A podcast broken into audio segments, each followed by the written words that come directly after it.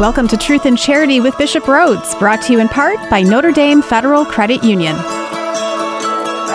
This week, Bishop is joined by special guest Dr. Lance Richey from the University of St. Francis for a conversation about how Catholic social doctrine fits in with forms of government like communism and socialism.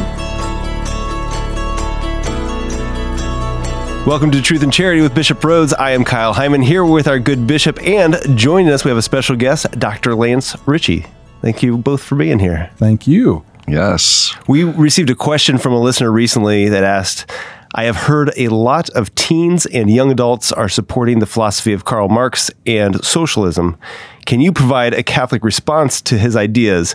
So, this was actually kind of a big question. Decided instead of just spending one minute talking about it, devote an entire episode to the subject. So, we have uh, also brought in a special guest, Dr. Lance Richey, as I mentioned, who used to teach in the philosophy and theology department at the University of St. Francis, now the vice president for academic affairs, and also just in general a, a studier of socialism, communism, all of this? I have been. Uh, in graduate school, uh, one of my areas of specialty was 19th century German thought. Karl Marx is a 19th century German philosopher. Uh-huh. Uh, and I, I fell into his writings, and I've found him very interesting over the years in an intellectual level for some of his uh, ways of trying to understand the modern world. So I was excited when I when I got the invitation to come today. I haven't had a chance in my administrative work to think much about that, so I, I thought it would be a nice uh, break from the routine. Good. Yeah, I'm really glad to have Dr. Richey here. You know, I uh, when I heard that question, I thought to myself, it would be good to have a guest on who uh-huh. studied this more in depth than I have. Um, I also have an interest, though I've never formally studied much um, this area. Not mm-hmm so much Marxism, but the whole question of the church's teaching in the area of economics. Sure. And I mean, Marx was more than you know more than about ec- economics. However, I mean, he had a whole philosophy that's problematic in many areas. His interpretation of history, et cetera. That I'm sure Dr. Richey would be able to explain much better than I. But, but I have to say that probably what formed me the most in in this whole area is the teaching of Pope St. John Paul II. And maybe in this discussion, we can talk about also some of his teachings about um, economics, especially issues regarding socialism and capitalism. Mm-hmm. Um, and of course, he lived under a communist mm-hmm. dictatorship. But he wrote an encyclical that I think is the best thing I've ever read that kind of helped me to understand the church's principles in the area of economics, and that is Centesimus Annus, which he wrote in 1991. So it was shortly after the fall of communism in Eastern Europe and the Soviet Union. And he, um, it's just a great encyclical to read. Um, but this issue keeps coming up, and we, we live in a, a society today that has many challenges, and as the the listener asked about was young people who are falling into you know support for communism mm-hmm. and socialism and that's a, a, big question of course because there's different brands of communism and socialism, and the church really has its its social doctrine kind of touches on uh, addresses these different issues. We don't endorse a particular economic system, however, we have ethical, moral principles that are really, really important, and I wish were better known right. uh, by our Catholic people. Well, and I think maybe some of these look better on paper than they do in practice. And I feel like there are some things about socialism and communism that you might look at some of the, the aspects and say, wow, this sounds like a lot like Catholic social teaching and, and how we should be working together and things like that. But in, in practice, maybe it takes a different turn.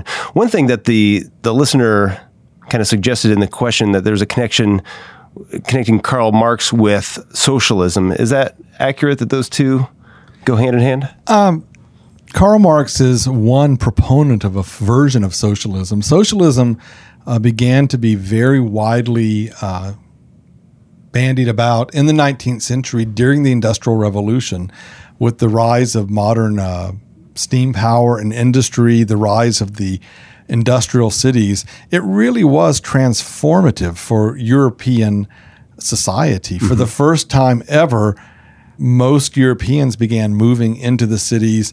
And with the industrial economy and the current legal systems, you had vast, uh, vast poverty.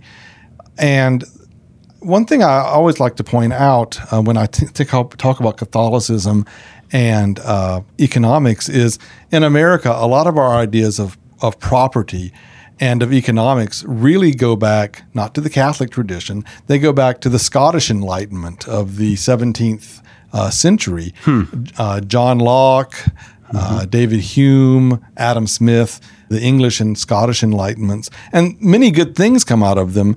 But I think what th- these historical thinkers lack is what St. Thomas would always refer to a notion of the common good underlying society many of uh, modern American economic theories don't have any room for a notion of the common good that for the natural law tradition, for the medieval philosophical tradition, had to be the cornerstone. Hmm. And when you remove politics and economics from a notion of the common good, you can get exploitation of people. You can get the idea that, well, I pay this worker enough to feed themselves, but not their children. That's their problem. It's simply a transaction between me and the person. And the failure, I think, in the early 19th century for many Christian churches to try and address that led to some of the reactions that gave us Marx and other socialists who called for an abolition of private property and called for an overthrow of the order of society because what they saw was a, a system of property and manufacturing that impoverished most people for the benefit of a few rather than serving the common good. Yeah. And you know, um, the church's response uh, became um, very important after the Industrial Revolution and then these Marxist ideas, et cetera, and the socialism, socialist ideas, which even preceded Marx.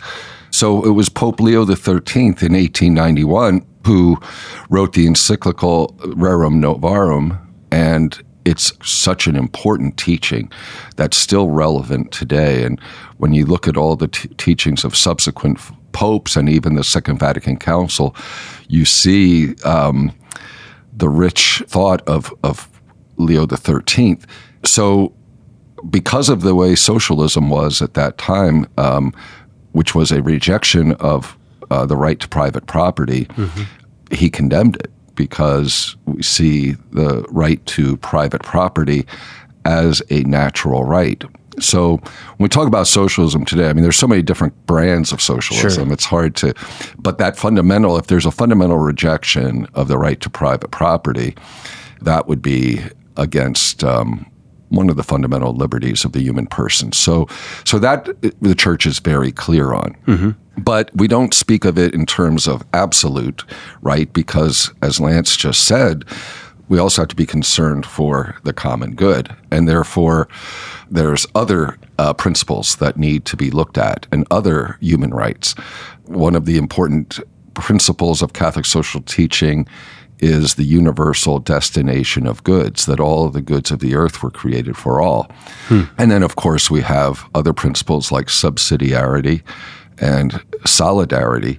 So these principles and the principle of the common good, the importance of, of having an anthropological center, that's John Paul's very strong on that all of this is for the human person and for the dignity of the human person. So any system which violates the dignity of the human person or denies, you know, very fundamental rights like the right of a family to be able to support mm-hmm. itself or you know things like the rights of workers to just wages and all of those things um, are really really important and so when you see when you read Centesimus Annus of St. John Paul II you see where he um, we're fine with a market economy or a business economy as we have, and and um, but it's not a, an endorsement of a capitalism which just allows the rich to get richer and the poor to get poorer. Mm-hmm. No, we have other responsibilities. Mm-hmm. You know, we have a responsibility to care for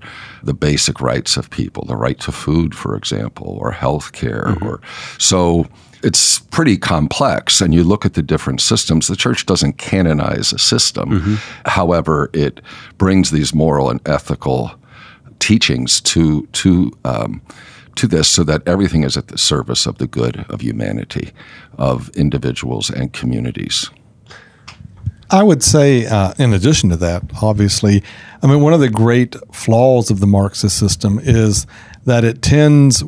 Uh, Marx didn't do this. I would say, as a philosopher, I don't think Marx made this mistake, but the Marxist tradition tends to reduce human beings to purely material things who are economic agents. Uh, and it denies any transcendence to the human person, and it denies any meaning or transcendence to history apart from labor, apart from economic activity. It's very reductivist. Hmm. Uh, as you may know, I'm a big fan of Dorothy Day, one of the great, I think, Catholic uh, moral voices of the last century. And she was very critical of communism, and she, but she found also in the West, in many capitalist economies, basically the same project at work of reducing us mm. to our appetites and our desires and what we can buy and what we can sell. And what the Catholic tradition has always tried to hold is that our labor is both an imposition because of original sin, but also a sharing in God's creativity that labor is intrinsically good, but it serves a higher purpose. And at the end of the day, there's more to the human being than a material thing trying to sustain its material existence. We're spiritual beings trying to realize the image of God both in ourselves and in our relationships with others in society. So, how would you explain the main difference between socialism and communism? I think there's um, there's probably some common elements, but then there are differences. But I think Lance would answer that better than I. I'm going to pass that question. Uh, well, I think with socialism, what you have is a in, a, in its softer senses, for socialists, ultimately, society as a whole or the government has the deciding voice in how the goods of society are distributed to meet ideally the common good. Socialism in the modern in modern societies doesn't rule out private enterprise, but it ultimately subordinates the rights of private enterprise to the power of government to dispose of these goods at the behest of the people. Usually it does it inefficiently, in my opinion. Mm. Uh, but with communism, there is the belief that private property itself, privately held means of production. I mean, you can have your toothbrush, you can have uh, maybe your car, but those systems and those processes that produce wealth should be owned corporately by society and are ultimately uh, should be owned by the people who actually do the work, the working class. Communism in the Marxist sense, believes that all of history is a conflict between different social classes, between mm the feudal class and the peasants, between the slaveholders and the slaves, mm-hmm. or in the mm-hmm. modern world, between the laboring masses and the factory owners. And hmm. if you look at the whole of history, and in this way, there's a little bit of a Christian heresy here. Marxism sees a purpose and a meaning to history, but it's not a working out of God's purposes. It's rather a working out of material processes and at the end of history for the Marxists, we will abolish private property.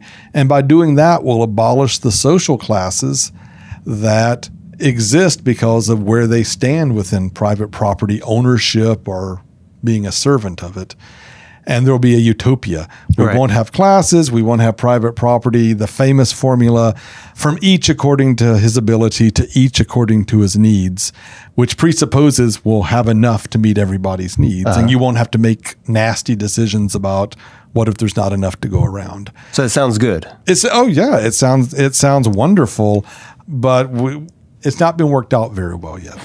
that, I think that would be an understatement uh, looking at the 20th century. Is there a potential, though, that it could be done correctly and done well and reflect our, our moral I think teaching? From, I think from a Catholic perspective, as, as Bishop Rhoades said earlier, it, in principle, it could not because the right to own property is an intrinsic right that comes from what it is to be a human being who's a who's a laboring mm-hmm uh, self improving being.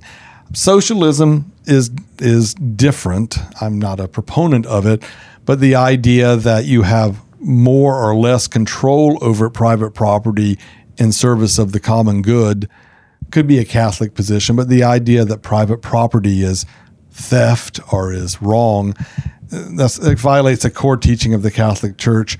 And also, it violates uh, the principle of subsidiarity. Mm. Ultimately, we are social animals. Our families are our most immediate social circles, our immediate community of friends and coworkers.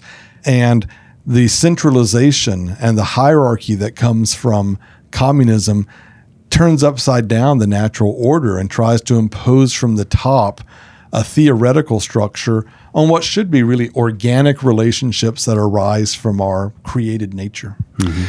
Yeah, and you know, I think I was thinking as um, Lance was talking also how it stifles human creativity and ingenuity when one doesn't have that freedom really to uh, work for oneself, one's family, mm-hmm. um, just the uh, the creative spirit of the human person, I think is stifled in a communist system.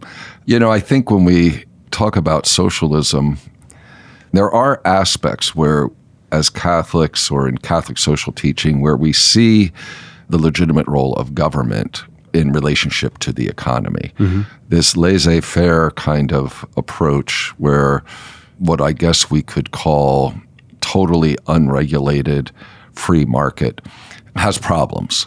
So you see criticism by the popes of certain where you know with rampant capitalism in which uh, everything is about profit uh, and that this, that's the ultimate aim, even at the expense of other human goods. Mm-hmm. Um, you know, if workers aren't given a just wage or it involves exploitation of countries or natural resources, harm to the environment, all those kinds of things. So I think because of the common good, that it's not just about, you know, the ultimate aim isn't pro- profit's a good thing, obviously, but at what cost? So that kind of unbridled capitalism was very much criticized by John Paul II and by Benedict XVI and by Pope Francis today. So there is an importance of of law, and so that uh, justice is served. Mm-hmm. So that's obviously a higher uh, norm. So we're not talking about unfettered support of unfettered, unbridled capitalism. Because that can fall into the same errors as communism in the end, hmm. uh, where it does harm to the common good and to the the dignity of people. So that's an interesting thing. It's very complex. When you think about social, you know, there's certain things, even in the United States, we think of ourselves as a capitalist society and the market economy and the many good things about a market economy that, you know, it's, uh, however, you know, with those ethical guidelines and restraints that need to be there, we do have things like Social Security in our country. Mm-hmm. And I think the great majority of Americans would say that's a good thing. Mm-hmm. Um, but it is a, uh, I guess, in a broad sense, uh, you could call it socialist. Mm-hmm. I mean, we mm-hmm. call it social security. Right, it's right. It, it's to take care of the elderly and the infirm, which we would say is a good thing. Uh, and it was determined that something that we needed in our society. You know, at the time of of uh, Franklin Roosevelt, et cetera. So it does show that even as a capitalist society, we do see the importance of solidarity mm-hmm. with those who are in need, with the weak among us. So our country developed this system of social security. That's an example, I yeah. think, of maybe some flexibility in mm-hmm. understanding issues like this. Like some kind of a hybrid model, maybe. Yeah. But I think, you know, you don't want it to go so far, though, into socialism where the state takes over mm-hmm. and develops like a welfare state. That is also criticized very much by Pope John Paul II in Centesimus Annus. So we would speak of limits to government involvement, uh, mm-hmm. not uh, taking over, because then it violates the principle of subsidiarity. However, in interests of solidarity, things like Social Security can be a very good way to provide for our brothers and sisters who need it. Mm-hmm. All right, well, let's take a break. And when we come back, talk more about uh, government, different types of government, the church's role in the government, uh, maybe get into universal health care, and more right here on Truth and Charity with Bishop Rhoades, brought to you in part by Notre Dame Federal Credit Union. What's the difference between Notre Dame Federal Credit Union and a bank? Well, banks are owned by investors looking to make a profit. Notre Dame FCU is different. We are a not for profit member owned cooperative. Our mission is to help our members improve their lives by providing products and services that save them money. If we end up with too much money ourselves, we simply give it away to our members' favorite charities. Last year, over a million dollars. You already share our values. Why not share in our benefits? Notre Dame Federal Credit Union.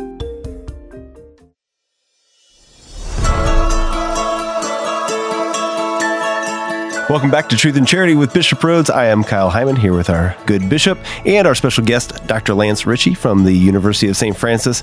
Been talking about different types of government, talked about socialism, talked about communism.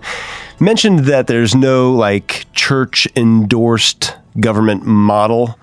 Is that because there's no perfect form of government or it just hasn't been figured out yet? If, there were like this perfect thing, would the church say we put our stamp on this, or is the church just going to stay out of it no matter what for infinity? Well, I would make a distinction between, you know, yeah, I mean, the church doesn't endorse a particular economic system or a particular political system, although mm-hmm. it sees the good in, obviously, in um, the market economy or um, it sees the good in democracy, for mm-hmm. example. The church is obviously very negative about socialism as it was understood as a denial of private property, right to private property, very negative about any the totalitarian systems of government sure. which which stamp on human uh, freedom and liberty. I would say the church has its teachings, its moral principles that are to be guided in whatever system is being mm-hmm. used. But some systems are especially problematic if by their very nature they are against these principles. Sure. I would uh, echo the bishop there. I don't think the the church will ever put its stamp of eternal blessing on any given system because all political systems exist in particular times and places, and as situations change, technology changes, needs change. Mm-hmm. Political systems have to adapt and change. What doesn't change is our nature as human beings, rational beings, embodied, created in the image of God, and seeking certain goods by nature to realize God's purpose for us. And so, as Bishop Rhoades said, any political system that fundamentally denies what we are as human beings or fundamentally impedes our ability to pursue these natural goods, the church can never embrace. But there are many different systems, many different possible systems, which could do that better or worse in any given situation. Theology doesn't attempt to preempt politics. I think theology attempts to inform politics with the underlying principles that it needs to respect if politics is to accomplish its purpose, which is human flourishing. You know, uh, Dr. Rich, I have a question in that regard regarding um, communism, or at least Karl Marx and the Communist Manifesto. Would one of the arguments, uh, obviously, against communism be is it intrinsically atheistic? Mm-hmm. In other words, it's. I think there are communist uh, authorities where they do allow for religious freedom or have some Christians who are part of it, but in its pure form, pure Marxism didn't. What was Marx said? Religion is the opium of the people, and certainly for Marx, Marx was a convinced atheist, and he would say well, as you said, Marx said, What has been historically the purpose of religion? Uh, to tell people there's pie in the sky by and by, so put up with what you have right now. Put up with the injustice now so that God will reward you in the next life. And, you know, I think you have to grant him. Too often in history, religion is being used to justify injustice in mm-hmm. this world. I mean, if you look back at slavery, people used the Bible and Christianity to justify slavery. Hmm. Religion can be corrupted, but the correct response to corruption is to correct, not to reject. And so for Marx, Marx was an atheist to his core, and he would say communism is by its very nature atheistic because religion by its very nature is an attempt to distract people from the economic injustice of the world and to is used as a tool of the powerful to kind of subdue and keep quiet the people that they are exploiting. I fundamentally disagree with that, but Marx would fundamentally disagree with me.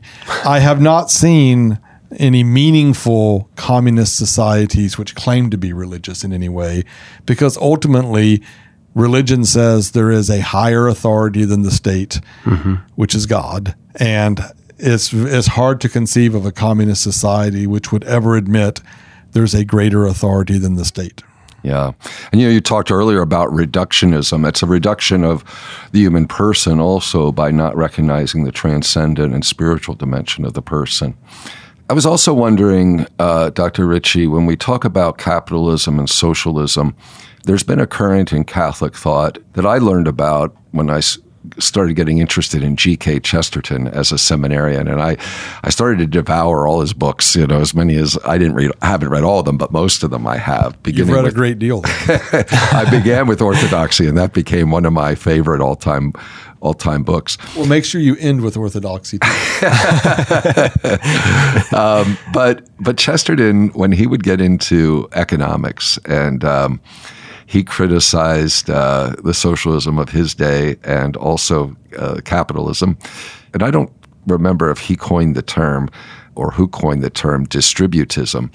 Hmm. And I haven't studied it very much, but I've been kind of attracted to some of the uh, distributist ideas because it seems to uphold our t- our principles of subsidiarity and solidarity and universal destination of goods and the common good. Hmm. You know, I think of economic cooperatives and things like that, trying to you know share more of the means of production and you know where there's people who come together for example and and uh, they own the the co-op and they pro- it's enough profit to take care of their families, et cetera.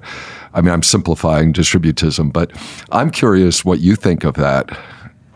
I ran across distributism in my uh, love for Dorothy Day. Uh, distributism was a movement not just within Catholicism, but uh, across, I'd say, a lot of, but not entirely, left leaning circles in the 1920s and 30s into the 1940s that really tried to find a third way between laissez faire capitalism mm-hmm. and uh, some version of Marxism. And what it really proposed was a small scale industry and, and uh, artisanship, the belief that if we're to live in a human society where the individual is respected and rights are embodied. It's just as big a threat when you have a huge factory owned by 10 shareholders as when you have a huge factory owned by the state. And they pushed for small scale manufacture, uh, agrarianism, you know, people farming, working the land. In many ways, it's very romantic and idealistic. Uh, uh, so, and I think, you know, by the 1940s, it had kind of run its course. In the 60s with the hippies, you saw kind of a I'd say generally a non-Christian revival of that with communes and, mm-hmm. and, and artisans. But what it is is an attempt to say the logic of the modern economy, mass production, uh, consumerism, kind of the endless production of standardized items for consumption and where our life is is spent building one product all day so that we can enjoy a hundred different products in the evening hmm. uh, is not really worthy of what we are as human beings. And it it tried to call us to a different vision of what society should be. Maybe it was doomed forever. If you want to read someone interesting, in the late 1960s and about early 70s, there was an economist, I believe he was British, E.F. Schumacher, and he wrote a book called Small is Beautiful. And what he did was, from an economic point of view, look around the world at co ops and all these experiments in kind of non mass production economics. And he found a, a, lot of attraction to them. And interestingly, he converted to Catholicism at the end of his life. He died uh, shortly after his two big books were written. and he had converted to Catholicism out of it but he did not come at it from a spiritual angle, but just from, I'd say, a, a mid century humanist angle. It seems very ideal uh, you know, all iPhones have to be the same and all operating systems on your computer have to be the same. And we are so accustomed to mass production. And if something's handmade, it's something you put on a shelf, it's not something you use. but they would say that's part of our problem in a society. We, we've created a lot of material wealth and a lot of spiritual poverty. And, and I, I have a certain attraction at that point. Yeah. You know where else I see it? The Focolare movement has does a lot to promote. I think they call it an economy of communion, but I think it's kind of in that distributist line. Again, it it, it looks at um, the importance of the smaller communities, the importance of the family. Then that moves into the area of economy, and I think there are places um, where they have this model, this economic model in in certain parts of Brazil and in Spain and places like that. But it, it is a small movement, but it does seem to really respect the principles of Catholic social teaching. You know, I, I don't know. Be interesting to see. And and then this, you know, the promotion of, of small businesses is also, I think, an important part of our principle of subsidiarity. So it's very interesting to, I think, even now, to when we hear different political candidates with their economic or financial plans, to kind of look at their platforms through the lens of Catholic social teaching, mm-hmm. I think is something we need to do more of. Well, I think if you look at some of the current debates we have, you you look, they talk about. Uh, you know, Google, Facebook, Amazon, uh, these three or four big tech companies. Mm-hmm and they've bought up all their competitors. I mean, they've accumulated enormous power, and it's simply being used to analyze every aspect of our online life as consumers so that they can sell us more products and you know the the privacy which is you which is inherent in human dignity the individuality that makes us who we are is all being lost. And our and our economy seems to say well bigger is better and bigger is better. And they broke up AT&T almost 40 years ago. We, we still have phone service. We have multiple phone providers now. I think the antitrust movement there for those who who do love capitalism and i think it's worked very well antitrust is an expression of i think a catholic social principle that mm-hmm ultimately the right of any individual to keep accumulating property has to be limited by is this individual's accumulation consistent with the larger social goods which we want to accomplish. It doesn't mean you can take their property away, but you can force them to uh, divide it in a way that it doesn't concentrate all the power in too few hands. You know, that's another place where I think there is the legitimate role for government, for the state. Mm-hmm. The laws, antitrust laws, are important. I mean, when you have these huge corporations that become very powerful, and the thing that I worry about is sometimes their power goes beyond, well, it's economic power, but then they start influencing values, social values, et cetera. And, you know, if they want to promote abortion, for mm-hmm. example, mm-hmm. um, they have money, they you know, and they support po- certain political candidates. I think that's where we see some right. rebellion of the people against some of these executives or, or whoever whose whose power is not only in the economic realm, but they're having an influence on our culture right. that isn't always positive. All right. Well, let's take a break. And if you have questions for Bishop, you can ask them by going to redeemerradio.com slash ask Bishop. Call or text the Holy Cross College text line 260-436-9598. And coming up, we'll talk more about different political systems, maybe universal health care, religious freedom, and more on Truth and Charity with Bishop Rhoades, brought to you in part by Notre Dame Federal Credit Union.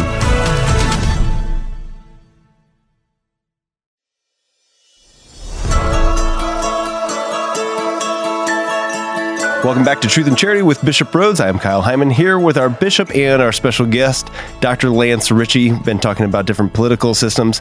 Another issue that has been around for quite a while seems to be maybe some murmurs lately is liberation theology. Maybe we could start with a definition of liberation theology and then kind of talk about where it sits in today's world. Well, a, a definition, uh, an off the cuff definition, okay. because I don't have a book in front of me.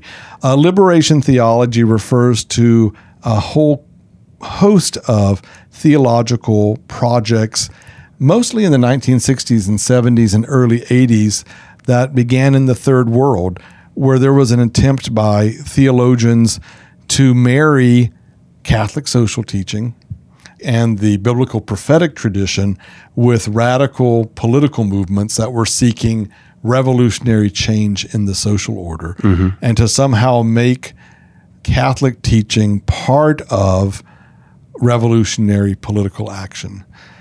Kind of the origin of the term, I think, comes from Gustavo Gutierrez, uh, A Theology of Liberation, written in 1968. Mm-hmm. And that was right around the time of the uh, Latin American Bishops' Conference in, uh, I think, Puebla. Uh, Pueblo where, in light of the Second Vatican Council, they were calling for uh, social action in light of church teaching to address kind of the endemic poverty that beset Latin America. I think part of the impetus was this was, I think, a recognition that Catholicism had failed to really consistently live out its principles. Latin America, from the time of the conquest until the late 20th century, for 450 years was almost completely Catholic and dominated by the Catholic tradition. And yet, by the late 20th century, you had some of the most persistent poverty in the world. And hmm. these theologians asked the question how can our church be teaching one thing and yet a society so shaped by the church have these situations? It was a time of Marxist revolution. And quickly, many of these theologians really became Marxist revolutionaries who also talked about Jesus, I guess to put it simply. Uh, and that was very strongly condemned by the uh, Congregation for the Doctrine of the Faith under Cardinal Ratzinger.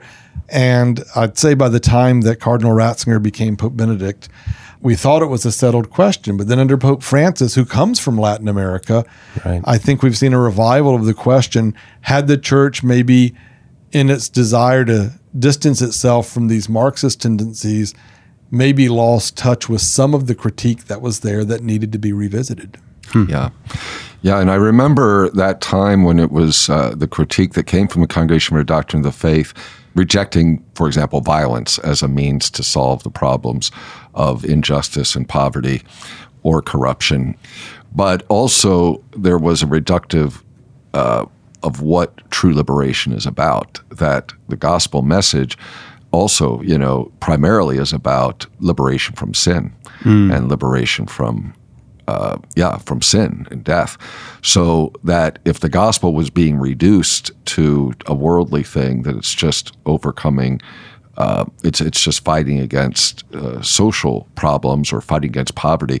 No, the gospel's more than that. It's about liberation from from sin. So I think there was an emphasis, a reemphasis on the spiritual mission of the church. That being said, it doesn't mean that we shouldn't be involved in the struggle for justice on sure. earth and and to, for example, overcome poverty and uh, oppose co- corruption, etc. Mm-hmm. So there has to be a balance, and uh, I think that that's where we're at today. Mm-hmm. I, I agree, and I think in America we we're much more talk, comfortable talking about the kingdom of heaven because we think about well that's after you die and you get all this good stuff, and uh, but most of the gospels uh, speak about the kingdom of God, and that is a notion that God's order isn't just something you get in the next life, you know, uh, pie in the sky by and by, but rather it is a new set of relations among human beings.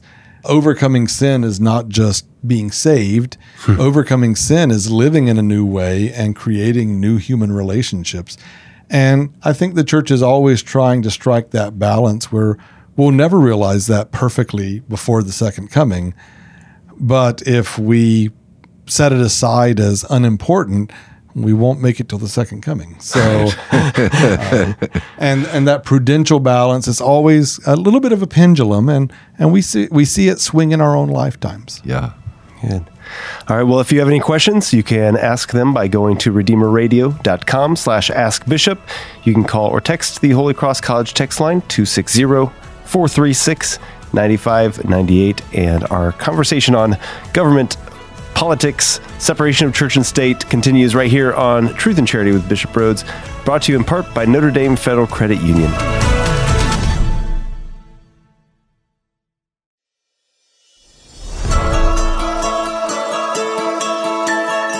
Welcome back to Truth and Charity with Bishop Rhoades. I am Kyle Hyman here with our bishop and our special guest, Dr. Lance Richey. Uh, talked about so many good things. I wish we had two hours to continue this conversation, but uh, maybe we'll have to have a part two someday. One of the big things that keeps coming up right now, especially, I guess it has for the past maybe four years or so, talking about universal health care.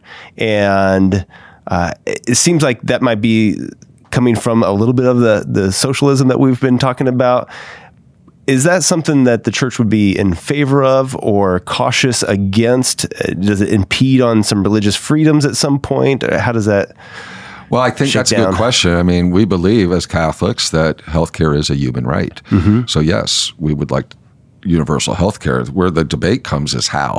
Okay. you know, um, but no, I mean that's part of the dignity of the human person. Every everyone ha- has a right to to health care, even if someone doesn't have health insurance in our country and they have a serious health issue, they should be cared for. I mean, but it's how you do that, mm-hmm. and so that's where the debate comes in. Now, when the Affordable Care Act, Obamacare, was being debated, the reasons why the U.S. bishops uh, were against it was primarily because it did not have an exemption, uh, conscience right exemption. And that's really important that mm-hmm. we did not want our tax money to be used for things like abortion mm-hmm. or euthanasia or, or, things that go against our uh, Catholic moral teaching. So we wanted to protect the freedom of conscience, but also of, of doctors and nurses and others involved in the healthcare profession. Mm-hmm. And because it didn't have that protection, conscience protection, religious liberty protection in the bill, we opposed it. Mm-hmm. We weren't opposing other aspects that tried to cover more people with health insurance. Uh, so that maybe somewhat answers your question. Um, I would agree that there's nothing intrinsically wrong with universal health care as a Catholic principle. Mm-hmm. I think it fits with the common good, but I think Bishop said it very well. The the instrumentality of it, I I think for most people, our experience of government services usually is not as ideal as we would like them to be. When we talk about Medicare for all as uh, someone caring for a elderly parent who's on Medicare, it's not as good as my insurance. Mm-hmm, right. And even at that level, uh, it's very hard for the government to sustain the expense of it. Mm-hmm. So, and when you try and address that issue, then you open a whole other nest of issues. It very quickly gets into largely every area of our life. And at what point are we willing to surrender control over fundamental decisions about our own health care, fundamental decisions about our own money, our own right. economic and personal freedom to accomplish this common good. Just because we have an obligation to the common good doesn't mean there's always a good answer to any problem. What we have an obligation to do is to seek the best answer, and that once again is a political debate. It's not mm-hmm. a it's not a absolute answer. It's always a prudential answer in a given cultural and economic environment. I guess maybe to put a, a cap on things here, or try to what is the church's role then in government and where do we draw the line to say you know what this is when we talk about separation of church and state that's a whole other can of worms but at what point do we say this is not the church's role to get involved with this area or yeah topic? i mean i think in any of these public policy areas the church has an important role of ethical and moral teaching we come at these questions from the perspective of the gospel of Jesus Christ. Mm-hmm. So we're not uh, dictating uh, systems, but I think we're we're calling everyone to a higher level of of truth, the truth about the human person, the dignity of every human person, and the common good, and these other principles that we've been talking about. So whatever system or whatever laws are being proposed or government uh, things, we, we, they should be held accountable. Mm-hmm. And I think the church is kind of a prophetic voice. It's it's it's bringing that moral perspective to these issues. And is this whatever law or policy is being proposed? Does this serve the true good of the human person and humanity? All right. Well, thank you so much, Dr. Lance Richey, for joining us today. This has been enlightening. My pleasure. Glad to be here. And thank you, Bishop. Could we get your Episcopal blessing before we go? Sure. And I hope we can have Dr. Richey back again. This was fun having someone to talk to besides you, Kyle. Although I enjoyed talking with you. I'll take that as a compliment. Kyle gets a three. Dr. Lance Richey gets a 10. Kyle, you get a 10 too. Oh, thank you.